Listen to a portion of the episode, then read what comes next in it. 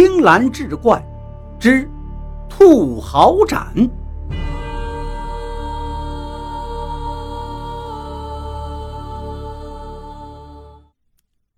书接上回，他马上坐上轿子，吱呀吱呀就到了县衙去拜会刘子野。刘子野听说是朱侍郎的弟弟朱三才来了，赶紧整理衣服出来迎接，可脸上那惶急的表情却难以掩饰。朱三才喝了一口茶后，关切地问道：“不知大人为何满脸的惶急？”刘子野闻听是长叹一声，说自己心里如同压着一块磐石，沉重的很呐。朱三才请刘子野说说有什么事情，或许自己能帮上忙。刘子也告诉他，自己年近四旬方得一子，谁知道又得了一场重病，诊治之下竟需要如此贵重的药材。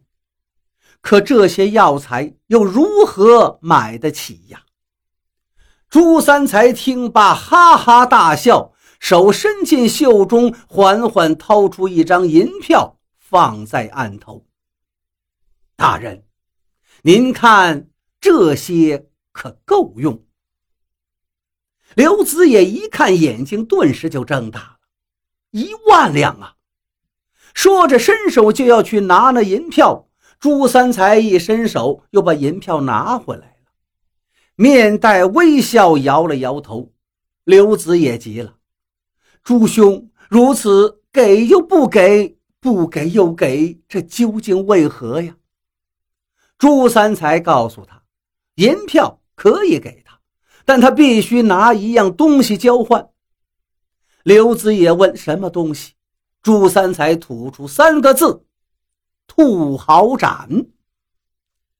刘子业一听，摇摇头，告诉他，自己要把这兔毫斩送给严阁老。朱三才微微一笑，替他分析说：“交给严阁老，你得去京城，这么远的路，拿着这种宝贝，这沿途可不是很安全呢。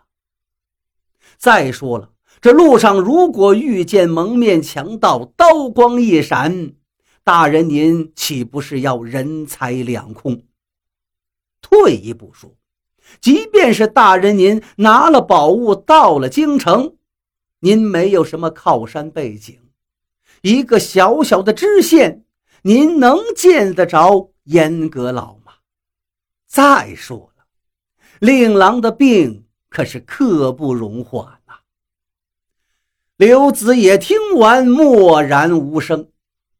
朱三才又笑道：“大人呐，做官为啥？不就是挣钱吗？刘大人呐，您就开个价。”刘子也显然心动了，犹豫许久道：“朱兄言之有理呀，可是令兄如果将来高升了……”还请您一定要垂帘下观呐！朱三才知道刘子也心动了，连连点头，问：“你到底需要多少钱？”刘子也伸出五根手指，晃动了两下。朱三才问道：“五万两？”刘子也摇摇头道：“十万两，少一文也不卖。”朱三才一咬牙，成交。丰城传出了一个消息，这个刘子野从张康那儿搜来的兔毫盏，竟然拿着卖了十万两银子。更有知情者说，他的儿子根本就没病，活蹦乱跳的。大家伙都明白了，刘子野是以儿子得病为由，抬高了兔毫盏的卖价，狠狠地发了一笔财。这个脏官呀，竟然爱财如命。于是大家准备写状子去京城告发贪官刘子野，为了钱财诬陷良善，勾结豪绅，贪人财产。可是大家又犹豫了，现在京城里可是那严阁老把持着，他更是个贪赃枉法之徒啊！我们找谁告去？就在众人愤愤不平之时，一个天大的喜讯传到了丰城：严阁老已经失宠，受到嘉靖皇帝的严厉申斥，着急罢官，让他讨饭去了。至于严阁老的一群干儿子，不是被杀就是被贬，朱侍郎也被拉出刑场斩首示众了。朝廷已经派出锦衣卫赶向丰城，准备捉拿那朱三才。朱三才一听傻了眼了，长叹一声：“唯一的办法就是赶快逃走吧。”朱三才就这样消失了。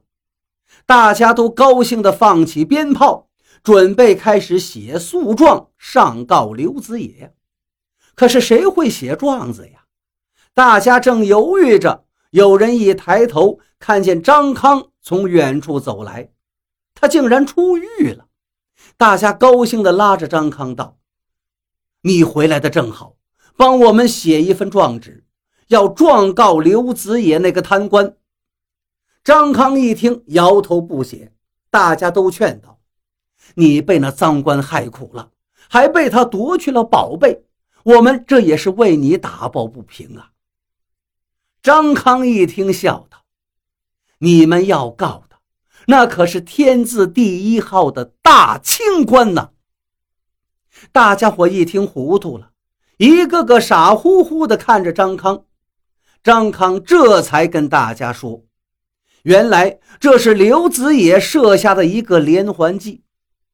严阁老并不喜欢兔毫斩，是嘉靖皇帝喜欢。严阁老呢就想搜罗出这个东西献给皇帝。